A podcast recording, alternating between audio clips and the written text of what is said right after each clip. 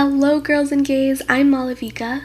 And I'm Pranjal, and you're listening to Brown Sugar. Okay, now, ladies, if you know you bad, don't need no man, got your own pants, put up your hands. You a top notch bitch,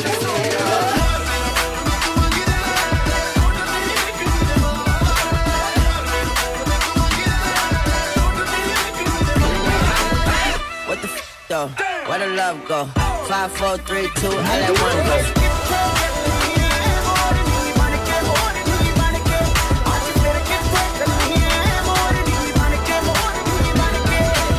Welcome to our coming out episode of Brown Sugar, and of course, happy Pride Month to all of our listeners. Yes. On that note, I have something that's been on my mind lately um, that I sort of wanted to just ask you and tell you about.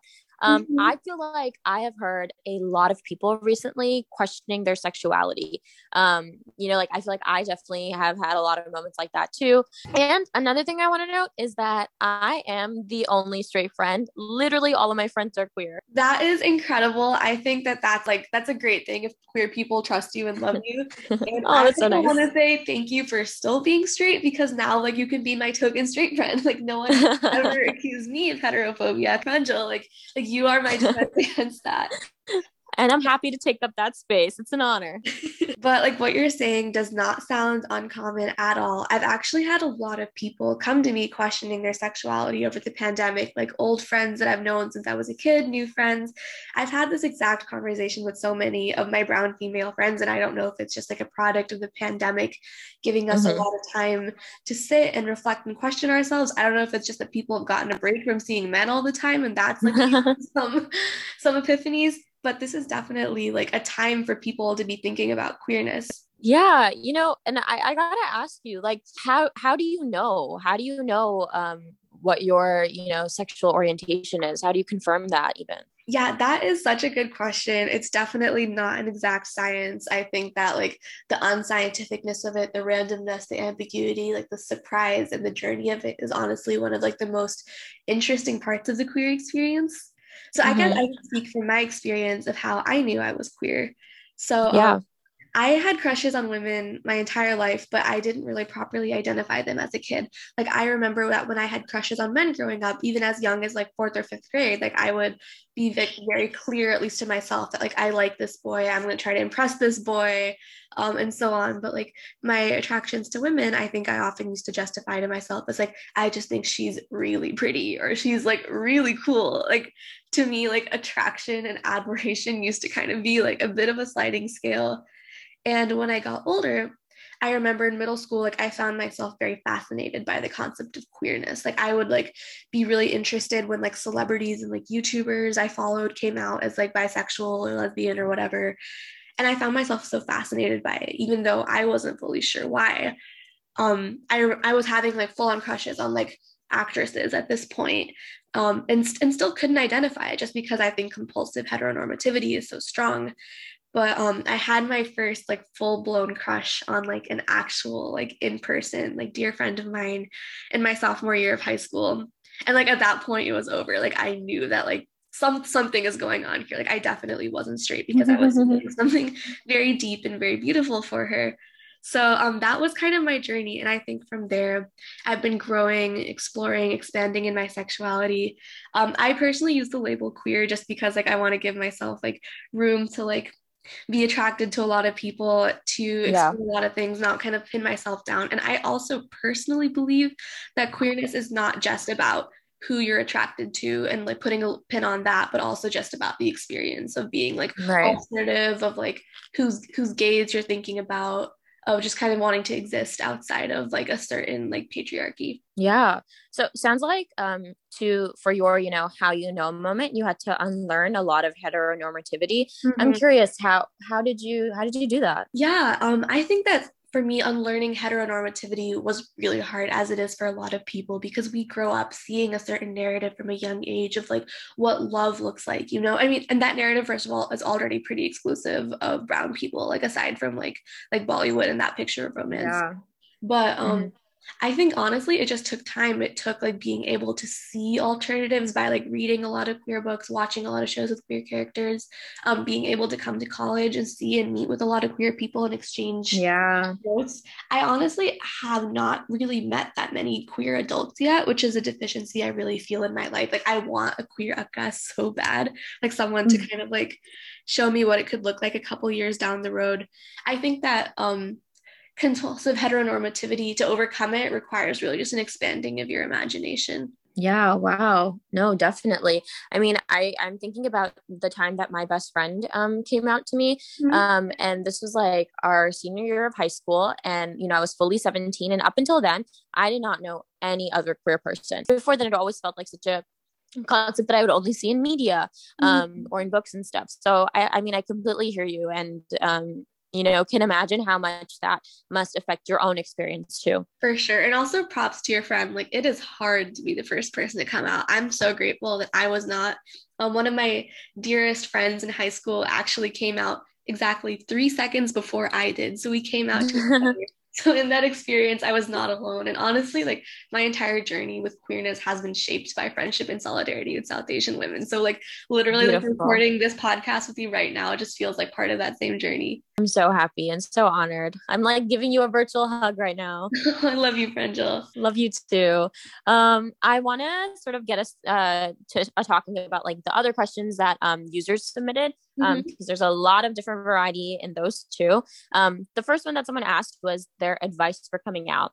Um, and I know this is a little bit of like a, you know, varied subject and a touchy subject mm-hmm. too. Um, but I'd love us to just like hear your um, viewpoint and your thoughts. Yeah.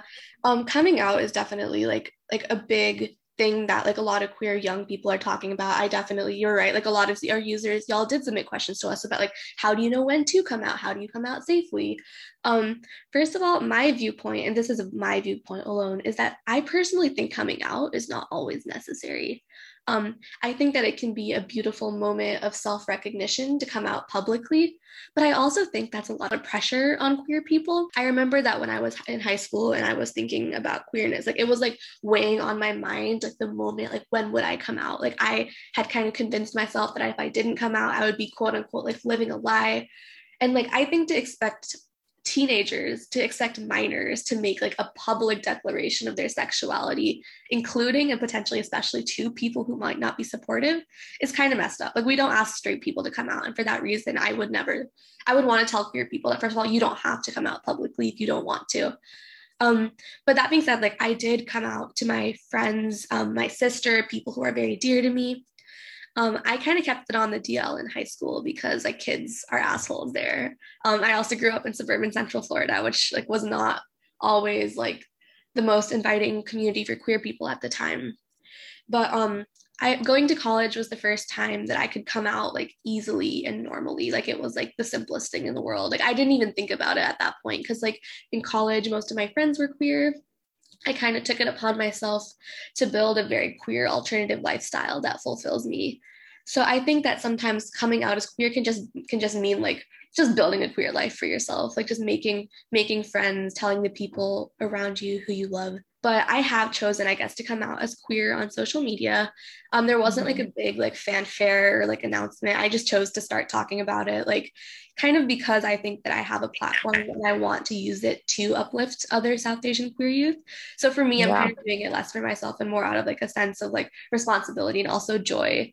But um, I didn't think too much about it before I came out, which was like surprising because I remember in high school, like I was like obsessed over like what I would post um, but yeah, I don't really know if it surprised anyone. Like, was it like a surprise to you, Pranjal? Like when you Um, honestly, I like I like you were saying, because you didn't make like a big fanfare or anything out of it, it just felt very like like, oh, okay, cool. You know what I mean? Yeah. Yeah. I just I wish that kind of normalcy and just like chillness like for all queer people. Like I don't think that coming out needs to be necessarily a traumatic and climactic experience unless you like want to make a grand entrance, in which case like all power to you. Yeah, no, very, very beautiful. I've I I think this like it, it's nice to have um you speak on this like this like the variety and the variableness of even what a coming out experience can look like because um, i think like it might it might just take off some pressure from some people. Um, and i also heard you kind of uh, allude to the idea that like you don't have to come out in a specific space if you don't feel fr- like you know safe about it um, especially i think for like our young listeners i i, I also want to emphasize that like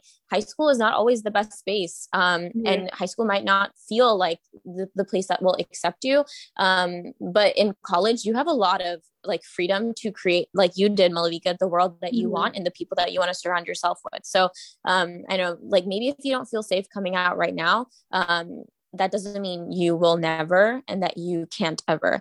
Um so yeah i'm really thankful to you for sharing that. For sure. Like i think if there's anything that i've learned to be true about queerness is that it just it always gets better with time. Beautiful. Um i want to talk about the intersection of you know south asianness and queerness um and what it's like to experience both at the same time yeah, for sure. I think like the South Asian queer experience is very specific and very different because we experience racialization on top of sexualization this is something I thought about a lot. So I actually have a theory that like a lot of South Asian women growing up in America in the diaspora often kind of have to exist outside the male gaze, even the yeah. By which I mean like a lot of like brown girls growing up are not viewed as desirable often in heterosexual. Definitely. Whereas like white girls are getting kind of asked out, going on dates, getting like hyped up, basically starting in middle school. Like a lot of brown girls I know don't have their first dates, like straight or otherwise, until like late high school, late teens, like or college. Definitely. Yeah. So I think there's that racialization aspect that a lot of like brown women honestly do not really exist in heterosexual imaginations, even like if they're straight. Like I'm thinking about the fact that like when I was like growing up for a while, like I don't think people ever really called me pretty. It was always like smart. Yeah. Smart was always the compliment for brown girls. And that used to like press me honestly. Like why can why can that aspect of me not be seen before the fact that like I'm like kicking your ass on the SAT, you know? And like yep. I remember I was not really asked out by men or like had them express interest in me unless they were like harassing me or being creepy. Like I literally had a boy like stalk me before anyone asked me to a dance. Yeah, um, I, I this is totally like the hill I will die on. I think South Asian women are hyper desexualized. Um, mm-hmm. and I mm-hmm. think we're yeah, like you were saying, are we're we're only seen as smart and stuff before we're seen as um, desirable or, or, or attractive. Um, I know I personally did not even know that I could exist in spaces as, you know, someone that's like attractive and someone that can, you know, engage in like romantic interactions until my senior year of high school. Yeah, no, that makes a lot of sense. And I mean, it's shitty, but like, I honestly think that in a way, like, that's kind of analogous to the queer experience. Like, the fact that I didn't really exist in the male gaze growing up meant that, like, it was kind of shocking that once I got to college, I realized that I wasn't desirable to queer people. Like men slept on me, but I realized that queer people and especially queer people of color were finding me attractive. Like, you know that expression like that white people use, like I might be a four in California, but in the Midwest I'm a 10. Like, you know that expression? Yeah. Yeah. I actually think for people of color and especially queer people of color, it's like the opposite. Like when we go to diverse and more progressive places with more people who look like us, we start like appreciating and value. Like growing Definitely. up in Florida, I never felt attractive. But like when I moved to San Francisco or now to New York, like I do. So I, I think that is kind of part of it, like that intersection of South Asianness and queerness is based on the environment you're in. But I would also say that another big part of that was like learning to love myself was a huge part of my queer coming of age. Because like yeah. I knew that I was queer and interested in other women, I started to learn to like view myself from the queer female gaze, you know? So mm-hmm. I started noticing things that women find attractive. So things like fashion, like the way like someone's energy or aura could be, like their kindness, like the way they carry themselves. Like those are traits that women pick up in one another that men maybe don't. And it's not like I am above being attracted to like shallow, like physical features, like body and face and whatnot, except I feel like I personally view women's bodies more like works of art. And I'm like not at all beautiful by things like body hair and body fat. Like in fact, like I find those things really beautiful too. And I think honestly, one of the best character growth of my 20s was starting to find South Asian women attractive. Yes. I never did growing up. And I honestly think it's just because I didn't think I was hot. But like now that I'm hot, like there's no reason why my friends aren't hot, why other South Asian women can't be hot to me too. And that's been a really wonderful journey.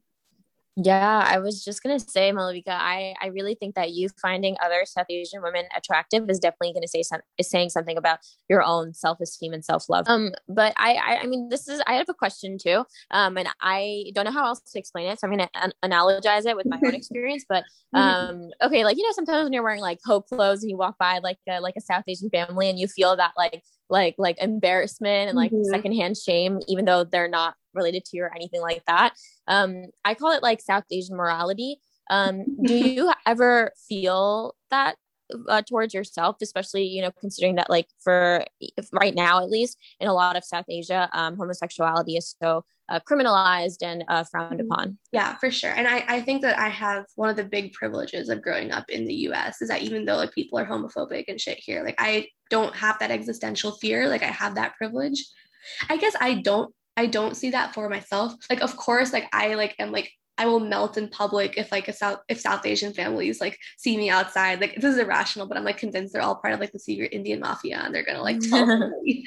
But um, I don't know. I guess that that thing that I think I keep coming back to is that being queer forces you to view yourself in new ways so being queer has forced me to view myself in a way that's very sex positive and very accommodating so i, I personally Beautiful. don't have south asian morality gaze when it comes to myself love that that's so amazing um, i want to also um, understand a little bit about uh, your thoughts about being a minority, um, even within the queer community, right? Because so much of queer representation is so dominated um, by white people. Um, so I'd love to hear about that. Yeah, this one is huge. And this was definitely a question that I saw a lot of our listeners asking is like, how do you exist as a brown South Asian person when everybody else, it seems, in the community is like white? Um, yeah, yeah, so I think it's a big problem. Something that I'm still struggling with at like my ripe age of 20 is like a lack of role models. So like I feel like I don't have people who can model for me what it means to be like a happy queer South Asian American grown up um, which sucks. And I, I think that the generation of role models is going to have to be us. Like it's going to be like the Gen Z queer women Definitely. who are going to grow up and have to be our own role models, our own big sisters. Yeah. A big part of queerness is honestly being your own cheerleader, your own coach, your own parent. Um, we're yeah. still rising up, but like I'm grateful to the few people who do already exist. Like I'm thinking about like they are incredible, but like the influencer couple, Anjali and Sufi, on Instagram. Yes. I love them both. I think that they're a great example of people who make me feel like like queerness is something beautiful and accessible to me. I'm grateful to like the few like South Asian American like queer writers I follow on Twitter. Like I can count them on one hand. Like it's not great. Um mm-hmm. but yeah, I think that being a minority within the queer community is hard. I don't always feel represented or included by white queer people. Yeah. Like, I noticed that like I don't know if it's just due to like what white people's culture is like or also just like statistics, but like when I was younger, I feel like it's always like the white gay women who come out first. Like they are mm-hmm. the ones who are like being the loudest even on like gay TikTok, like with all of their like trends about like iced oat milk and like like girl in red. Like I'm sorry, but like I get kind of annoyed by the way that white women have kind of like swallowed up the entire queer aesthetic to make it all about like girl in red and cottage core and Taylor Swift right. and all these like, mm-hmm. super soft and like kind of desexualized like views of like sapphic,ness where I was like, I'm like, wait, where are the the queer women of color? Where is the spice? Like, where is the fire? Yeah. I'm really grateful, honestly. I think I get a lot of imagination and a lot of the women I look up to tend to be like black and brown queer people like they are like the og like creators of pride the ones who have been creating yes. the culture and fighting for so long. And i'm really grateful to especially yeah especially black queer people for like for lifting all of us up with them. I don't know if it's just like a queer coming of age thing that a lot of like queer women of color have to have their first relationships with white people because they're the only ones who are out. But like yeah. they can have the same struggles as sometimes straight relationships with white people when it comes to like the cultural difference like the power imbalance. So yeah so that's hard I think in college, my friends are my, like majority queer women of color. So that has helped me find a lot of community. But like, I think we're all coming up together in a lot of ways. We are charting our own paths. We are figuring out what it means to be first generation and queer in a space that no one has, else has walked before. Yes. So, um, the space ahead of us might feel empty, but at least this, when I look to my left and right, like the people who are coming up with me, like I know they're there. So in that way, I don't feel that alone. Beautiful. Uh, I want to explore a little bit more about what you were saying, where it was like, um, you know, queer relationships with white people um, don't really have the same struggles as those with like POC. Um, I was, you know, just from like my best friend and other queer people that I've heard from, um, uh, they, I've, I've heard a lot of times that, uh, you know, queer people of color especially sometimes feel like uh like white uh queer pe- white people white oh my god white queer people um try to sort of like m- relate or equate like their own ex- like coming out experiences with like uh you know other sort of cultural experience sort of like trauma olympics. Um i'm wondering if you've ever felt that or what your experience has been with that yeah that is annoying as hell. Like i i know what you mean. I think that like i'm thinking about like the way that like a lot of white queer people act on the internet. Like i think that white queer people tend to be the ones who are the most concerned with like policing of queer discourse. Like like it's white queer people on the internet who are the ones who are most pressed about who can say which slur. I, I know that a lot of people, the internet is the only place we can explore queerness. And like I have also, due to the pandemic, spent a lot of time in the queer internet. But also like I want to remind people that in like real life, like we are also all humans and we're like also a lot nicer to each other. And like if you really want to understand like what it means to be a queer person, you need to you need to talk to actual people. So yeah, I would I would say that like sometimes like I think that queer white people occupy a disproportionate, sometimes like annoying place on the internet. But like I think was making like IRL or even online friendships with just other down to earth queer people of color is probably the best way to deal with that. Yeah, completely hear you. Um, I was wondering uh if you had any advice for other, you know, young South Asian girls who are grappling with their sexuality. I would say two things. So first thing is take your time. Like don't mm-hmm. compare yourself to others paces. Like i think that's something i struggled with going to like a predominantly white high school was like i felt bad that i felt like other people were like having experiences having their first kisses dates and so on. And i was still trying to figure out if i even like liked men you know so I would say yeah. queerness to me has also kind of feels like a second puberty. Like it's a whole second coming of age, a whole new experience of learning to love your body and like and know how to like even something as simple as like flirt, how to like hit on someone, like what to do on a date. Um mm-hmm. and as a second puberty, I can say it's so much easier the second time around. I'm actually grateful that like I'm getting to have many of my formative experiences at a slightly older age, so like college versus high school because I'm yeah. like I'm better now. Like I'm slicker now. Like I can actually like appreciate them more. Um, Definitely. Like I've heard like like something said on the internet that like for queer people like your 20s are like are your teens or even like your like 30s are the new 20s and like I think that's true and I think that's fine. And the second thing I would say is that if you want to figure out whether you're queer and this is something that I've heard a lot of people say is like oh like I think I might be attracted to women I don't really know like I can only ever imagine myself marrying a man. I would say just consume a lot of media content. Like TikTok, like it has its problems, but TikTok is also like a really good place to kind of know more about queerness because like you'll see like older like queer people like giving advice. I, I love those people on TikTok, like the older ones who like give advice on like how to date. Like for example, like I learned from TikTok that when you flirt with a girl, you're supposed to you do compliments in your lower register as opposed to like your higher register, which is what I the mistake I keep doing all the time. Or for example, the mistake like if you're trying to flirt with someone, never call them girl, which I'm so prone to doing. also like read queer books like queer young adult literature is popping off like there are so many good books and honestly some queer south asian books too um and i would say the more you get to like imagine and accustom your mind to seeing queer realities um, the more likely you are to to get a better sense of who you are. So i would say like expand your imagination and see if queerness grows in the new spaces. Because i think for me that was the case. And i guess like one other thing is that mm-hmm. i think for me being queer forced me to learn how to love myself before I could be permitted to love other people. And I think that to me is the biggest blessing. I think that at, for wow. queer brown women, like our, our greatest super strength is our ability to care for ourselves, to know ourselves, to hold ourselves down literally when it feels like everyone, like men, white people, the community, like are against us. And I think like that's right. probably the most important thing. So, so beautiful. I, I want to echo something that you said earlier too, um, where you were talking about how you prefer to go by the label queer. Um, because mm-hmm. you know mm-hmm. there's there's more space to it and there's more um, you know like culture and community surrounding it too you know especially just speaking from my experience when i was i felt this strong desire to be like you know i am you know xyz um, but i think you know following you as a role model malavika um, i think embracing this like label of queer even i don't even want to call it a label but i think will enable more space and just more i guess uh like relaxation and time to explore yeah and honestly like words are just words like your experience is yours alone. Um yeah. I, I do think that like the the impulse to like to label to like stick to the rules is honestly like antithetical to what it means to be queer because queer is all about like breaking boundaries and being unconventional. Right. So, like, I, I personally feel no need to have a clear cut label. Amazing. Okay last question. Um, what are some things you wish you knew about coming out as queer that you didn't know before Yes, for sure. This is a great question. And I think that the biggest thing I learned, and this has been like a game changer for me to realize in my 20s that I didn't know when I was younger, is that the defining queer experience is not oppression, but possibility.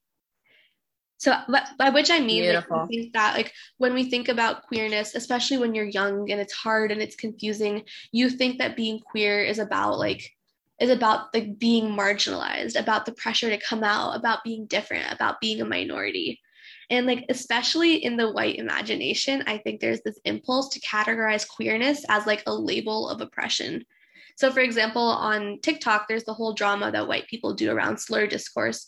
Like it was actually kind of crazy that like like white people were making TikToks like, oh, like when you were straight at the start of the pandemic, but now you can use four slurs like as if like the whole point of queerness is to like be invited into this like trauma club and like unlocking new slurs to use.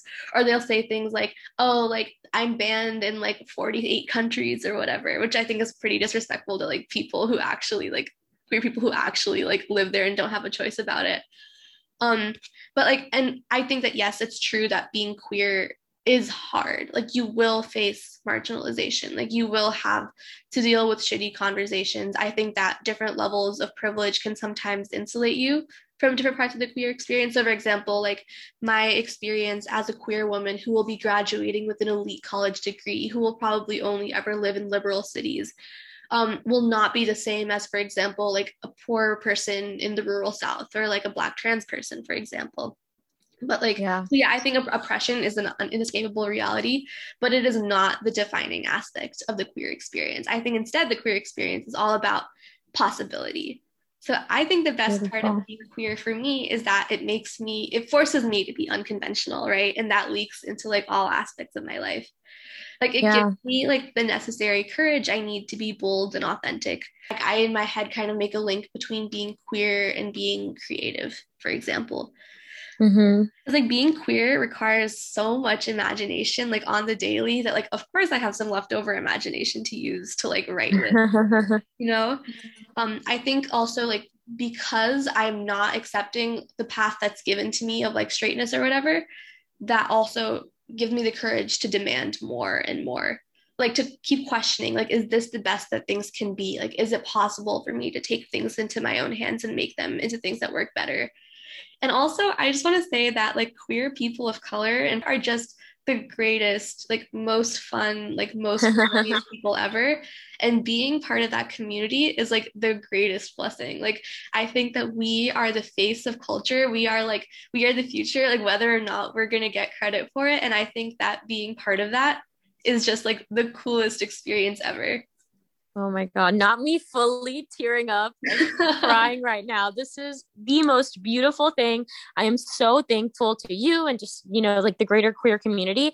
Um, and I want to thank you so much, Malavika, for being so open about your experiences too. And I want to highlight two things that really, really stuck with me. And I think, you know, mm-hmm. even as just like an ally or whoever is listening, um, I think you can carry this with you.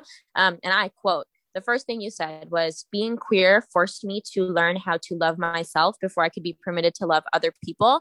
Um, that is beautiful and i think that is something that is hidden especially from you know like the straight consciousness. So thank you for bringing that out and thank you for um showing how much love really exists in this queer in the queer community. Um and then the second thing which you were just talking about was like the defining queer experience is possibility not oppression. Um I, I, I literally so beautiful. I think it's so important that everyone know and remember that, um, and and understand that that that's why so many of our you know uh, trailblazers have been queer. Um, you know, mm-hmm. women have been uh, people that are that are breaking boundaries and uh, you know shaking stereotypes because they have done that work themselves first um, and like you were saying have radical imagination to be able to do that um, so yeah thank you thank you for existing thank you for all you do um, and thank you to the larger queer community too Yes, and thank you so much to our listeners. As a little treat for the baby girls and gays, we asked our friends to send in audio messages that they wish they could send to their younger selves. So have a listen and try your best not to cry. Yeah, I like my girls brown with some spice in it. Getting money, sipping lusty with the ice in it. If she wanted that bad, then she might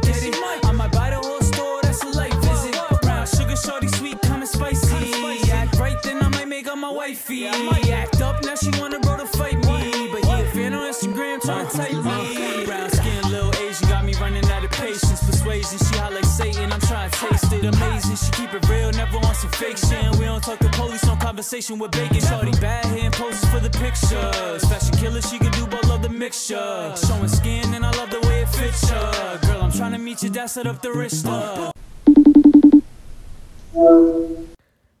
Hi, my name is Sub. I identify as bisexual. And one thing that I know now is that I don't need to exist within the confines of what other people think I should act, look, and behave within my identity to be deserving and worthy of love. And what I know now is that the happiest that I can be and the happiest I've ever been is by being myself entirely, wholly, and unapologetically. Hi, everybody. My name is Ishan. I identify as queer. And one piece of advice that I would have um, relating to just sexuality and something I wish I knew before starting my journey um, is that it's okay not to have all the answers. It's okay um, to need time to really figure out who you are. And also, it's okay not to have a label because labels are what other people use for you, not necessarily a reflection or the best thing for yourself.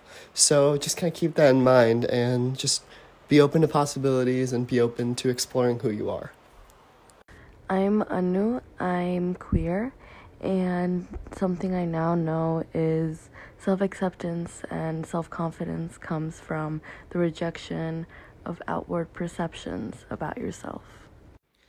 Hi, my name is Sojas Wagle. I identify as gay, and something I'd like to tell my younger queer self is to trust that there is so much joy always lingering around the corner, even when you can't see it, even when you're in a depressive rut and those negative feelings may feel all consuming, and that you have the power and resilience already within you inherited from those same parents who had the gall to travel halfway around the world to give you a better life.